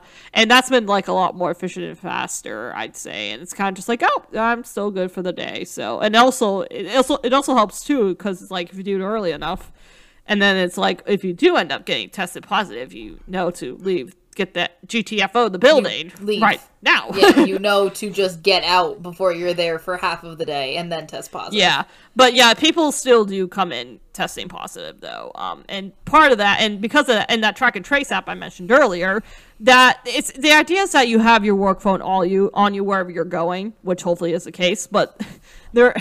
Um, so that's kind of why, why I'm in my situation right now. Why I'm quarantined at the time of this recording is because um, I somehow came into contact, don't know who, don't know for how long. Hopefully, it's not someone for a long time that I was with the other day, but um, it was someone that apparently tested positive for COVID. So as a precaution, they notified me, and I had to tell my boss. And conveniently, this all happens like literally before my off days. So it in a way the timing matched up with that. So I guess that's one good thing that came out of it. So it didn't completely screw up a schedule. Again, we'll see what happens if it does screw up From there. yeah, we'll see what happens from there. But um, but because of that, you know, that's how they tell and try to notify people to try to you know make sure there isn't like a crazy spread of COVID within the building. Because especially they don't want that in the manufacturing production suites. Absolutely not. Or within like areas where there's a lot of people around working. Because you need those people who are trained to perform that work to perform that work. Especially now, you mm-hmm. need people to get push things through, and like yeah. But yeah, that's that's that's a that's a definitely a stark difference where they're out, which probably is it's it's it's definitely more comforting knowing that oh a company making a COVID vaccine is actually trying to make sure its employees are, you know, fit to be able to make the COVID vaccine. And um and also I have to say the gift packages we've been getting from them and just t- even just in my couple months I've gotten like two of them. They literally sent me freaking food from my company. I didn't even know what it was at first because my mom was like you got a package and I'm like what? By who? She's like, I don't know. Did you order something? I'm like, no. so we open it up. Turns out it was literally soup in a jar and like bread and cookies. And I'm like, what the fuck? And it was like, we looked at it out. We're like, holy shit. We said that alone together. We were like, holy shit. And then we got another package and like, oh my God. And my, and my boss actually got us like coats and stuff and candy. And that was really sweet of her. Yeah. And it, they're like really nice coats and whatnot. Um, I I don't I don't think they're North Face, but it's like a nice parka coat for this weather now, and it's like embroidered and it has like our subgroup team name on it, and it's cute. But I also got this other package from my company too that like, oh goodness, it's like a booklet. Um, and like it's just kind of like you know the company's values, blah blah blah. Obviously catered more towards like COVID, and then the back page is like my favorite because it has they decided to put a little collage of all these letters from kids that sent mailing to my company to be like, thank you so much for making the vaccine to trying to bring the world back to normal. And I'm like, this is so freaking wholesome. this is so freaking wholesome. I can't. And it's like it's stuff like that though that like ties me into like why the hell I joined this industry in the first place.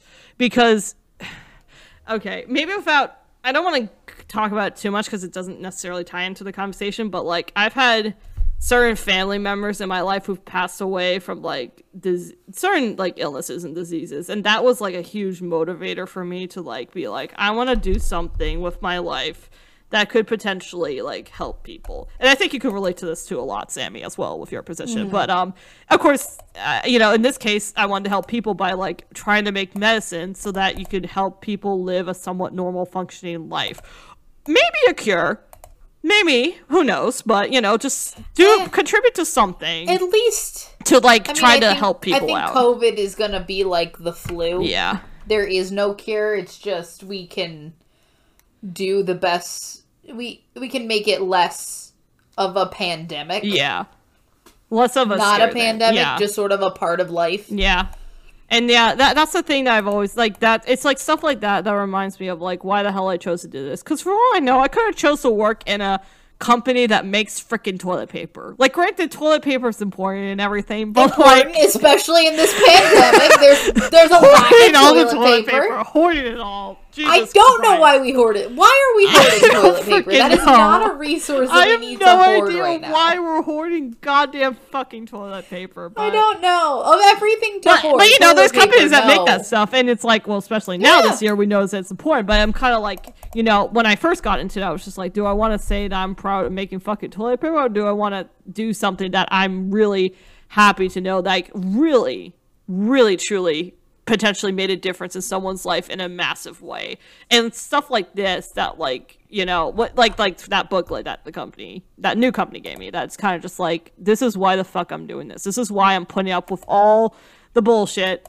or not just with trying to push out this COVID vaccine and all the craziness of it, but just like even daily stuff within the industry from like prior, you know, why I still do this. Like, this is why. Like, this is why. Because I really, truly want to put some good karma out there in the world in some way, shape, or form. And in a way, give, I wouldn't say give myself meaning, but just like, you know, be like, what the hell am I doing here on earth? You know, like, I guess you could say, uh, you know, it's, it's kind of religious and whatnot I am, but, um, you know, it's kind of like, what's my purpose in life? What's the kind of impact I want to leave? And like, this, it's stuff like that that like keeps you grounded and like gives you that like higher purpose of like still doing, you know, that it gives me like that like comforting thing of like, this is why I'm doing what I'm doing.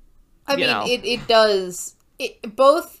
This has both in a way been like the hardest Oh, time, yeah. and also a weirdly gratifying Oh, time yeah. of just like you're doing something. Not that like what we were doing before wasn't important. You were still making medicine, and I was still treating sick people. But in a way, it's such a gratifying. Like you're in the middle of a once in a lifetime It situation. is. It really, truly is. And that's like, the, it's, It's so overwhelming too. Like, yeah. It is. It's so overwhelming, but looking at it with some sort of retros, even if it's a year out of oh, this, Oh, yeah.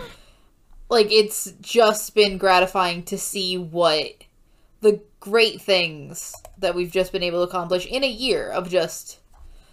But it, it's both been super gratifying to just be able to to like help people through this and and then also just seeing the way the world has reacted been super like heart like crushing Yeah. just crushing to just see how people are or what people are doing Yeah. I mean, if anything, you know, so Like- what what do we take so i think i think we've been going at this for a while now so i think what what do we take away from this Oh, the biggest thing I take away from this is, god damn, there are some crazy, smart, incredible people working within like medicine and just biotechnology, but also just.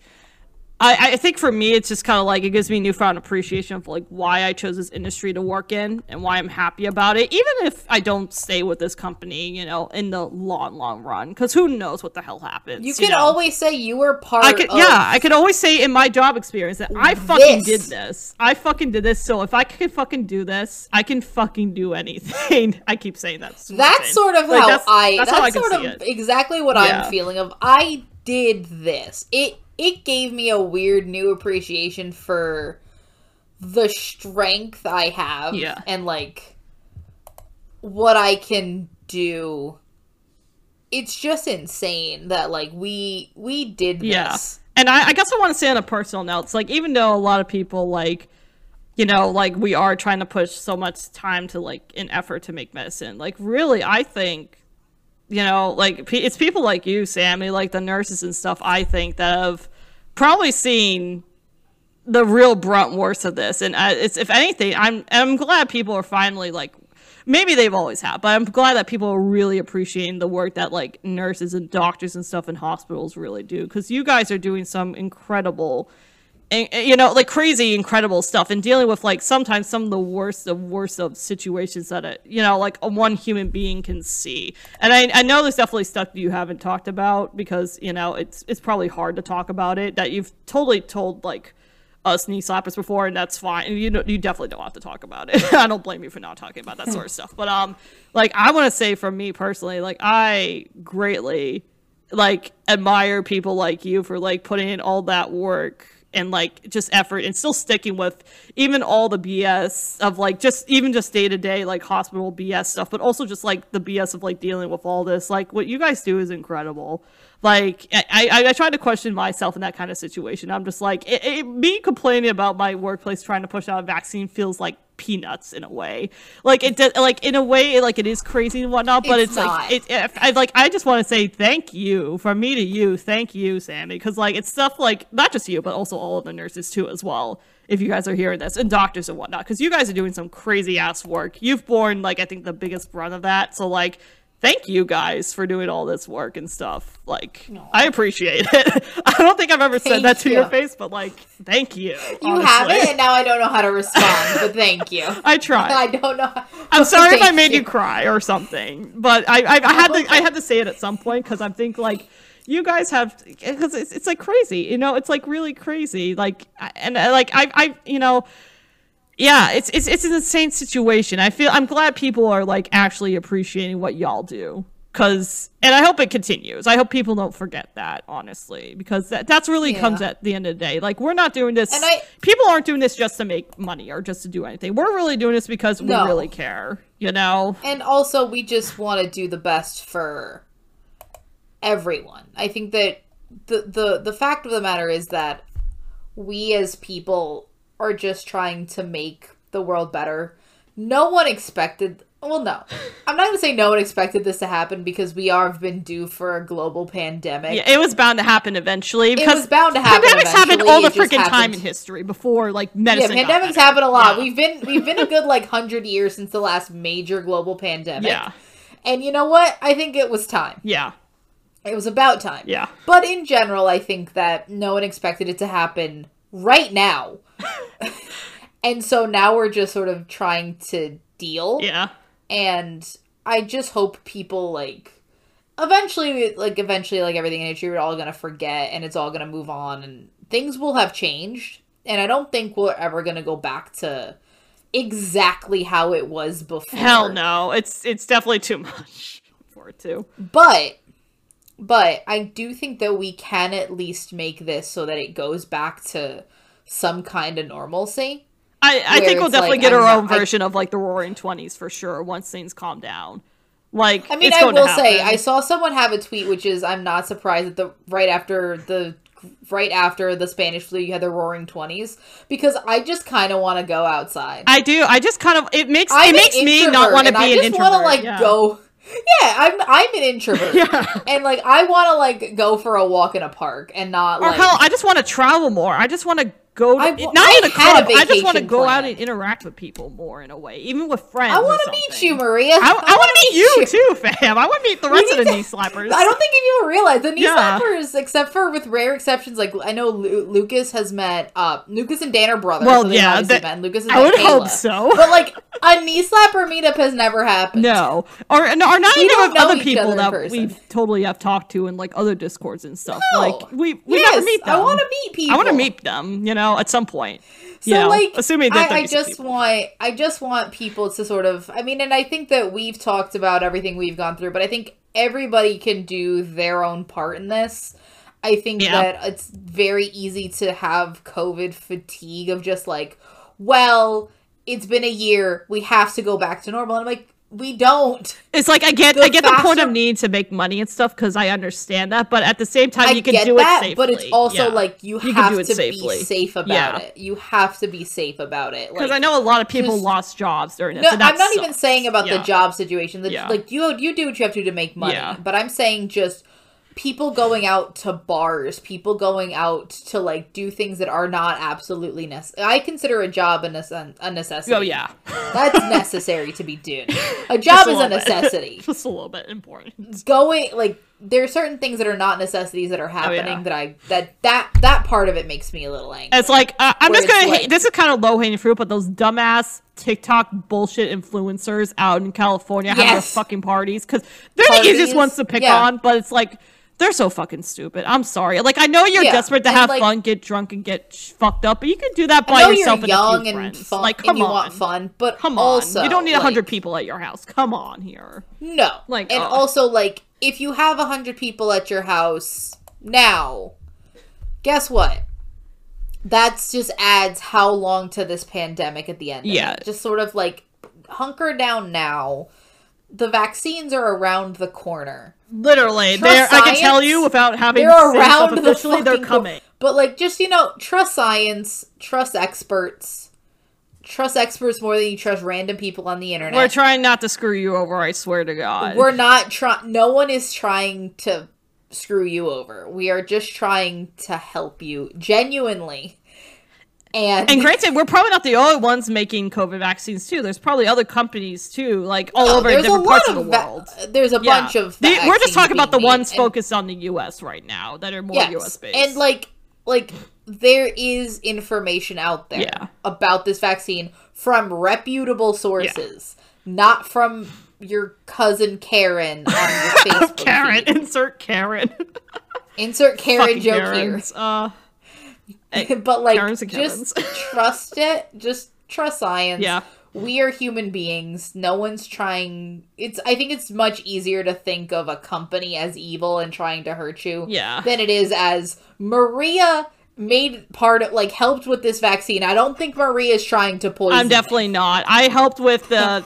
I'm helping with the supporting of testing and actually doing testing and helping to approve of materials to make this goddamn drug. So you know, Exactly. Like I'm not trying you to fuck what? you over. I'm trying to do everything freaking right. That's my concern. Is if something goes wrong, I report that shit right away. Always. Exactly. So Always. like it's Yeah. just easier to think of it as evil when it's a faceless company. Yeah. I think it's just also good that people now have a person. Like you're a human being. Like we're real people. Yeah, I know. We may- we not may- we like don't show robots making this vaccine. We're real people. we don't show our faces, ro- but we're real people. We don't, but we're human. Like Yeah. I don't think a robot would come up with this podcast. Hell no. A robot would do a way better job than we can. The coding to make an AI to come up with this podcast is not smart enough, I think, to voice it's also not, but it also is too smart to do oh, this. Oh, yeah. we're not. yeah. No, no They wouldn't rely would on motion like this. also, no robot would think that what we make is good content. Oh Let's yeah, be let's be real here.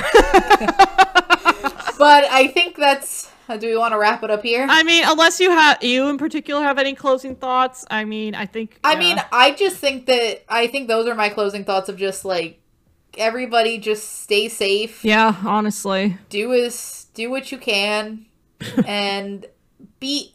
I'm gonna take something. Don't be scared. yeah, Just be alert.